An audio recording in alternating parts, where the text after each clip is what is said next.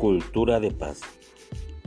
La cultura de paz supone ante todo un esfuerzo generalizado para modificar mentalidades y actitudes con ánimo de promover la paz.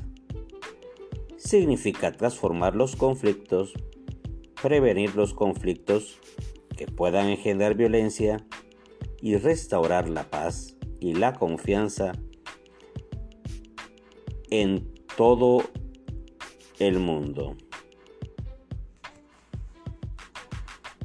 Forjar una cultura de paz es hacer que los niños y los adultos comprendan y respeten la libertad, la justicia, la democracia, los derechos humanos, la tolerancia, la igualdad y la solidaridad. Ello implica un rechazo colectivo de la violencia.